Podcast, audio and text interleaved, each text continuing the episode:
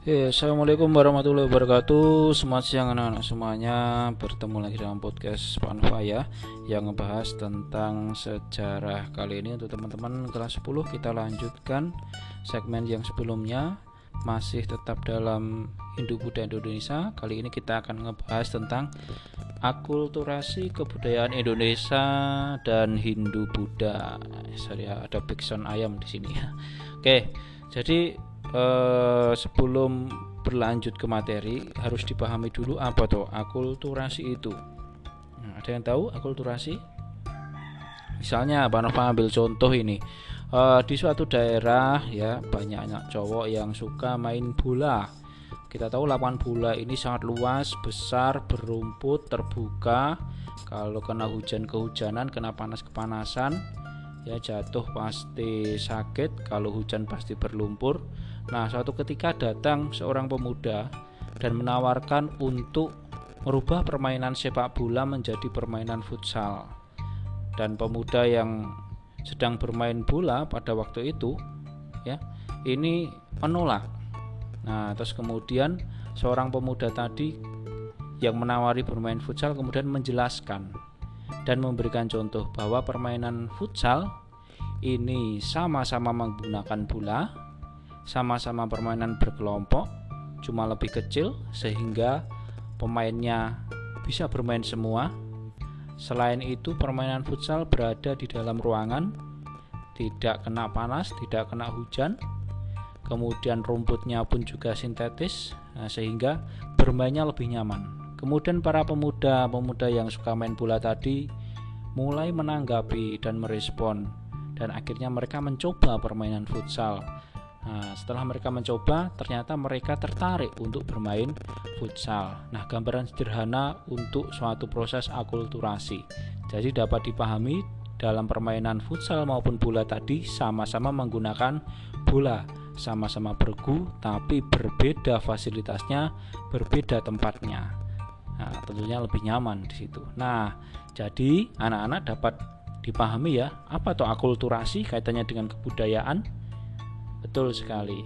Akulturasi ini adalah perpaduan antara dua budaya yang berbeda tanpa meninggalkan unsur budaya yang lama. Jadi budaya yang baru yang hadir, yang datang baru, yang mengisi yang baru ini tidak meninggalkan kebudayaan yang lama. Kalau dalam buku ya terbitan tanpa rewara mungkin kalian sudah membukanya. Ini ada foto tradisi ngaben di Bali. Ya, ini merupakan bentuk akulturasi antara masyarakat lokal dan Hindu Buddha pada saat itu, pada saat upacara ngaben. Nah, akulturasi kebudayaan ini merupakan proses percampuran dua kebudayaan atau lebih yang saling bertemu dan mempengaruhi, tentunya tanpa meninggalkan budaya atau menghilangkan budaya aslinya. Nah, kaitannya dengan kedatangan para pedagang India di Kepulauan Indonesia, ini pastinya juga disertai pengenalan kebudayaan yang mereka bawa. Nah, kebudayaan tersebut membaur dengan kebudayaan asli masyarakat di Kepulauan Indonesia. Nah, hasil akulturasi kebudayaan asli Indonesia dan kebudayaan India ini diwujudkan dalam berbagai bentuk. Kira-kira apa saja hasil kebudayaan tersebut? Mari kita bahas satu persatu yang familiar yang kalian mungkin sudah pernah ke sana ya. Sudah pernah melihatnya. Ini dalam seni bangunan ya. Masyarakat Indonesia ini mampu mewujudkan berbagai bentuk bangunan sejak masa praaksara sejak zaman batu ya. Bangunan-bangunan batu besar megalitikum tugu-tugu kemudian berunda sarkofagus dan sebagainya Nah, terus kemudian datanglah masa Hindu Buddha yang membawa kebudayaan baru di sini. Kemudian tadi uh, muncul seni bangunan yang baru. Yang paling terlihat di sini adalah bangunan candi. Nah, candi ini kalau di India di sana ini sebagai tempat pemujaan. Kalau di Indonesia ini kebanyakan candi digunakan sebagai makam. Nah, candi sendiri berasal dari kata candika yang merujuk pada salah satu nama Dewi Kematian yaitu Dewi Durga. Oleh karena itu, candi sering dikaitkan dengan kematian, makam, atau tempat untuk memuliakan raja yang telah meninggal. Bahkan dulu di dalam candi, ya, di bawah Linggayoni biasanya ini terdapat yang namanya peripeh, ruang tempat untuk menyimpan ah, benda-benda, pusaka maupun perhiasan dari raja atau orang yang ditinggikan yang telah meninggal. Biasanya juga candi tempatnya di tempat yang tinggi atau dataran tinggi. Nah, dari pengertian candi tersebut kita dapat mengetahui bahwa di Indonesia sendiri khususnya penganut Hindu ini candi sebagai tempat pemakaman. Tapi lain halnya sebagai penganut agama Buddha, candi ini merupakan bangunan peribadatan bagi para biksu dan para penganutnya. Mungkin kalian juga mendengar berita baru-baru ini nantinya candi Borobudur ini selain uh, sudah menjadi keajaiban dunia ini juga akan dijadikan pusat ya pusat peribadatan umat Buddha di Asia. Nah, di Jawa, pembangunan candi ini dikaitkan dengan tempat suci untuk mengagukan para penguasa melalui hubungan mereka dengan para dewa. Sehingga candi-candi itu tempatnya berada di tempat dataran tinggi. Ya. Kemudian Bagian-bagian candi ini juga memiliki keunikan dan ciri khas masing-masing. Candi Hindu dan Buddha ini berbeda. Nanti ada lagi candi yang ada di Jawa Tengah dan di Jawa Timur ini pasti juga berbeda. Kalau kalian lihat di dalam buku sudah dijelaskan di sini masing-masing candi. Nah, ini yang pertama kita lihat candi Buddha ya. Di situ ada bagian-bagian candi Borobudur. Ya, ada uh, bagian penampang Candi Borobudur. Ini berdasarkan konsep makrokosmos ya makrokosmos ini kehidupan yang besar di sini. Nah, bagian candi ini terdiri atas yang pertama paling bawah ini adalah alam bawah atau burloka dan kamadatu. Nah, ini tempat manusia ini masih dipengaruhi oleh nafsu. Nafsu duniawi ya ingin memiliki segala sesuatunya, ingin menjadi seseorang yang lebih dan sebagainya. Kalau kalian berkunjung atau pernah berkunjung ke Candi Borobudur, kalian lihat relief ya, pahatan batu yang timbul di uh, step yang pertama ini di bagian dasar itu banyak digambarkan kehidupan-kehidupan manusia di duniawi yang masih memiliki nafsu. Kemudian di atasnya ada alam antara ya ada alam antara disebut juga loka atau rupa datu nah kalau di di Hindu ini namanya loka kalau di Buddha namanya rupa datu jadi kalau yang paling bawah di Hindu namanya ini e, burloka di Buddha namanya kamadatu Nah, tempat manusia telah meninggalkan keduniawian dan alam semesta dalam keadaan suci menemui Tuhannya. Jadi ini strata yang tengah ini menggambarkan manusia yang yang sudah tidak memikirkan duniawi, hanya memikirkan alam surgawi saja. Kemudian yang bagian paling atas kalau di dalam e, candi Hindu ini namanya Swarloka, kalau di dalam candi Buddha ini namanya Arupadatu. Ini merupakan implementasi dari tempat para dewa, tempat dewa-dewa. Jadi penggambaran alam semesta ini secara bertingkat-tingkat itu sebenarnya telah berkembang sejak masa praksara ya. Kita tahu bahwa masa praksara tempat teratas pada Bunden Punden Berunda ini merupakan tempat khusus untuk memuja nenek moyang, meletakkan sesaji dan sebagainya. Sementara itu pada masa Hindu Buddha, kebudayaan ini dipadukan dengan budaya India yang menempatkan dewa pada kedudukan ter tinggi. Itu tadi candi Hindu dan Buddha. Bagaimana dengan candi Jawa Tengah dan Jawa Timur? Kalian bisa amati gambarnya di halaman 13. Ya. Di dalam buku Jejak Sejarah Indonesia ini ada gambar candi Penataran dan candi Mendut. Candi Penataran nah yang ramping di sini modelnya ini menunjukkan candi bergaya atau berlanggam Jawa Timur. Sedangkan Candi Mendut, nah ini yang Tambun ya, ini menggambarkan langgam atau gaya Candi Jawa Tengah. Kira-kira ada delapan perbedaan ya. Nanti bisa dilihat, diamati di sini. Nah, kemudian yang kedua dalam seni bangunan ada yang namanya stupa. Stupa atau atap.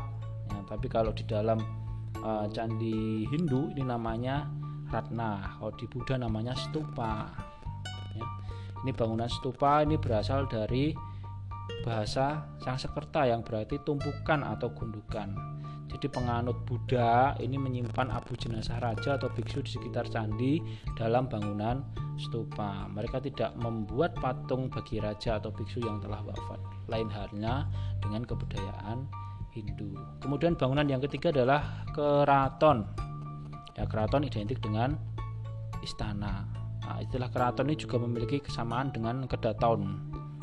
Ya, Nah, pada masa Hindu Buddha istilah kedaton ini mengalami penyesuaian dengan konsep kerajaan sehingga menjadi namanya keraton berasal dari kata keratuan yang artinya tempat kediaman ratu atau raja. Dengan demikian, keraton atau merupakan tempat tinggal raja dan keluarganya. Selain itu, digunakan juga sebagai pusat pemerintahan dan budaya sehingga dipandang sebagai lambang kekuasaan raja. Namun dalam perkembangannya, bangunan keraton memiliki ciri-ciri khusus yang menjadi identitas kerajaan. Misalnya dalam peninggalan masa Hindu Buddha saat ini kalian lihat di Jogja ya di belakang Candi Prambanan ini ada keraton Ratu Boko. Kalau kalian ingat ceritanya keraton Ratu Boko ini merupakan keraton atau kerajaan ya dari dinasti Sailendra. Pada waktu itu ya terjadi perang saudara akibat pernikahan Pramudiawardhani dengan Rakai Pikatan. Merasa ah, saudara dari Pramudiawardhani ini tidak menerima ya, yaitu eh, Balaputra Dewa, kemudian terjadi pertikaian hebat di situ antara Balaputra Dewa dengan Rakai Pikatan. Sampai-sampai terakhir Rakai Pikatan mengancam kalau Bala Putra Dewa tidak mau mengalah dan meninggalkan keraton Ratu Boko atau tanah Jawa, maka Pramudia Wardani ini tidak akan hidup bahagia atau akan dibikin sengsara. Melihat saudara atau kakaknya ini akan disengsarakan oleh suaminya sendiri Rakai Pikatan akhirnya Bala Putra Dewa memilih menyingkir dan menetap di Sriwijaya sehingga Pramudia Wardani me mengukirkan kisah sedihnya di dalam prasasti Ratu Boko. Ya, dan keraton Ratu Boko sendiri hancur karena pertikaian saudara di situ. Kemudian yang kedua adalah seni rupa dan ukir. Tidak dipungkiri ya, ada patung atau arca ya. Ini perwujudan dari dewa-dewa biasanya atau raja-raja, ada relief ya. Relief ini pahatan pada dinding candi, ya kisahnya tentang Mahabharata, Ramayana, Sudamala, Krishnayana, Arjuna Wiwaha dan lain-lain. Ya, atau menggambarkan kehidupan manusia pada masa itu. Kemudian ada makara. Ini makara ini ornamen-ornamen ya atau hewan-hewan yang dianggap suci yang mereka pasang atau mereka simbolkan di dalam bangunan-bangunan candi seperti belalai gajah, sisik ikan, cakar singa, tanduk rusa, ya. Ini banyak ditemukan di candi-candi di daerah Jawa. Uh, sering disebut sebagai hewan mitologi ya tadi ya hewan yang yang berhubungan dengan dewa-dewa. Kemudian yang ketiga adalah seni pertunjukan ya. Hmm, tentunya yang pertama ada seni wayang ya. Seni wayang ini ternyata sudah merupakan akulturasi sejak masa praaksara ya Sejak masa praaksara, ternyata masyarakat praaksara, manusia purba sudah mulai mengenal seni wayang, meskipun hanya berbentuk daun-daun atau ranting-ranting. Dulu tujuannya adalah untuk pemujaan roh nenek moyang ya, secara mitologi. Tapi seni wayang berkembang pada masa Hindu Buddha digunakan sebagai seni pertunjukan dan menyebarkan ajaran agama. Selain itu juga mengisahkan kisah-kisah kepahlawanan atau kisah-kisah kehidupan orang-orang besar atau raja-raja pada waktu itu. Nah, terus kemudian ada seni tari. Nah, seni tari ini juga ternyata sudah ada sejak masa praaksara meskipun peralatannya masa praaksara masih sangat sederhana. Ya, mereka menggunakan nekarak, genderang ya, untuk mereka pukul dan menari-nari mengitari uh, genderang tadi dan api untuk manggil hujan dan sebagainya. Nah, mas, masa Hindu Buddha ini lebih memiliki nilai-nilai seni. Ada irama dan ritmis dalam alat atau peralatannya. Ada gerak tari yang teratur. Yang sering kita lihat adalah sendera tari Ramayana yang ada di pelataran Candi Prambanan. Ini mengisahkan Rama dan Sinta. Nah, ada yang pernah melihat atau pernah ke sana? Kalau belum, bisa lihat di YouTube nanti. Banyak di situ. Sendera tari Ramayana ini pertunjukan seni tari eh, drama tanpa dialog, ya, mengisahkan tentang kisah cinta Rama dan Sinta. Nah, kemudian ada seni musik ya, gamelan. Ya, gamelan ini ada gamelan Jawa, gamelan Bali. Ya, mungkin kalian sudah familiar. Di kelas sebelumnya kalian pernah mungkin memainkan gamelan. Instrumen ini ternyata juga hasil akulturasi kebudayaan masyarakat lokal dengan masyarakat Hindu Buddha yang berkembang pada waktu itu. Kemudian ada bahasa, aksara dan seni sastra. Kita tahu bahwa uh, keberadaan Hindu Buddha di Indonesia ini diawali dengan penemuan prasasti Yupa yang menggunakan huruf Palawa dan bahasa Sang Sekerta. Nah, ini asalnya dari India. Ya, ada juga bahasa Pali juga yang digunakan. Ya, kemudian mereka melebur, kemudian berakulturasi ya, dengan kebudayaan yang sudah ada sehingga memunculkan bahasa, aksara, dan seni sastra yang berkembang hingga saat ini. Jadi banyak kata-kata, pembendaraan kata ini yang sudah ada sejak masa dulu, kemudian masih dipakai pada saat ini. Ya banyak juga cerita-cerita atau epos-epos yang diceritakan menggunakan bahasa tadi. Cerita dari India, cerita kepahlawanan dan sebagainya. Kita tahu bahwa pada masa eh, apa namanya Raja Jayabaya ini terkenal dengan perkembangan kesusastraannya. Banyak kitab-kitab yang disadur ke dalam kitab-kitab yang berkembang pada masa itu. Jadi dari India disadur ke Indonesia. Ya, sehingga banyak sekali eh, catatan-catatan uh, yang berupa kitab.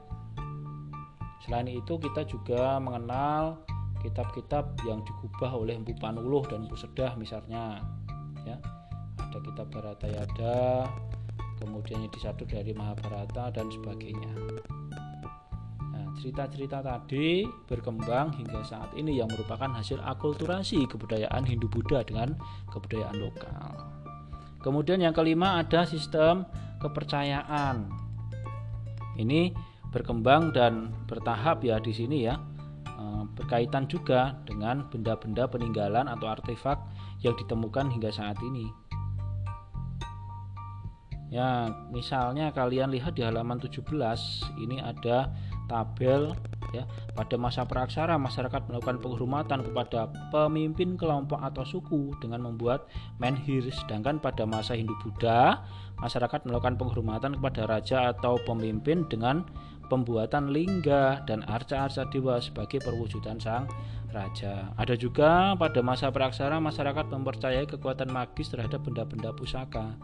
Nah, pada masa hidup Buddha, kepercayaan terhadap benda-benda pusaka masih sangat kental yang dibuktikan dengan penemuan benda-benda tersebut di sekitar bangunan candi.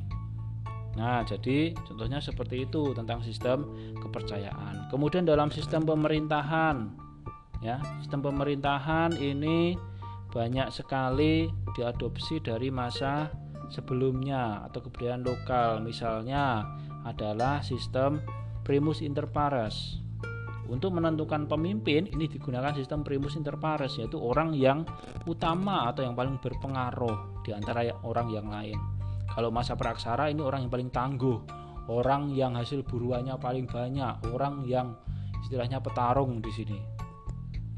Nah, kemudian digunakan gelar-gelar untuk melegitimasi kekuasaan raja pada waktu itu. Ya, gelar raka, gelar ratu, ya, dan sebagainya. Nah, di sini eh, masa Hindu Buddha, seorang raja ini melambangkan diri sebagai apa? Cakrafatin atau pemutar roda. Nah, istilah ini berkaitan dengan kepercayaan bahwa di dunia hanya ada satu penguasa dan pusat alam semesta. Nah, oleh karena itu, raja yang ingin menjadi cakravatin harus mampu menarik ya raja-raja di sekitarnya untuk mengakui dirinya sebagai maha raja. Ahlinya ahli, intinya inti ya. Raja, maharaja. Pengakuan tersebut dapat diperoleh melalui cara diplomatik apa dengan menikahkan salah satu keluarga kerajaan dengan raja lain. Selain itu juga diperoleh dengan cara ekspansi atau penaklukan atau kekerasan. Kemudian yang ketujuh ada arsitektur, tadi kebanyakan ya bangunan candi dan sebagainya, peripe, burloka, burloka dan sebagainya. Kemudian ada sistem sosial kemasyarakatan. Kalau di dalam Hindu ini berkembang sistem kasta, di mana Brahmana menempati kasta tertinggi ya stratifikasi sosial ya kasta itu ya Brahmana, Kesatria, Waisya, Sudra ya. di halaman 19 sudah ditegaskan di sini kalau di agama Buddha tidak ada sistem kasta kemudian di dalam pendidikan ini juga berkembang sekolah-sekolah ya asrama-asrama yang mendidik orang-orang untuk melakukan pembelajaran Hindu dan Buddha. Nah, kemudian yang terakhir ada sistem kalender. Ya, sistem kalender kita ketahui bahwa dulu menggunakan tahun Saka. Ya. Kemudian setelah datang ya Hindu Buddha ini berkembang lagi menjadi tahun Masehi. Ya, selisih tahun Saka dan tahun Masehi adalah 78 tahun. Misalnya contohnya dalam prasasti Mantiase di Kerajaan Mataram kuno ya berangkat tahun 829 Saka. Kemudian di dalam tahun Masehi berarti 829 tambah 78 907 Mase Masehi. Nah, jadi tadi demikian ya sudah pembahasan kita akulturasi kebudayaan lokal dan Hindu Buddha di Indonesia. Beberapa hasil akulturasi masih dapat kita temukan hingga saat ini Nah, sebagai generasi penerus bangsa, ini hendaknya anak-anak senantiasa berpartisipasi aktif menjaga dan melestarikan bentuk kebudayaan peninggalan masa Hindu-Buddha tersebut. Nah, dengan melestarikan kebudayaan bangsa, jati diri bangsa dapat terus dipertahankan dan tidak tergerus oleh perkembangan zaman. Nah, untuk refleksi pada segmen ini Nah, nanti kalian anak-anak dapat mengerjakan penilaian harian yang ada di buku Intan Pariwara halaman 24 ya. Poin A, B dan C. Ya, poin A, B dan C. Silahkan dikerjakan ya. Di dalam lampiran ditulis jawabannya saja Jangan lupa beri identitas dan hasilnya silahkan kirim fotonya ya atau PDF-nya ya filenya bebas ke dalam grup WhatsApp. Terima kasih, tetap di rumah saja, utamakan protokol kesehatan. Selamat mengerjakan. Salam sejarah.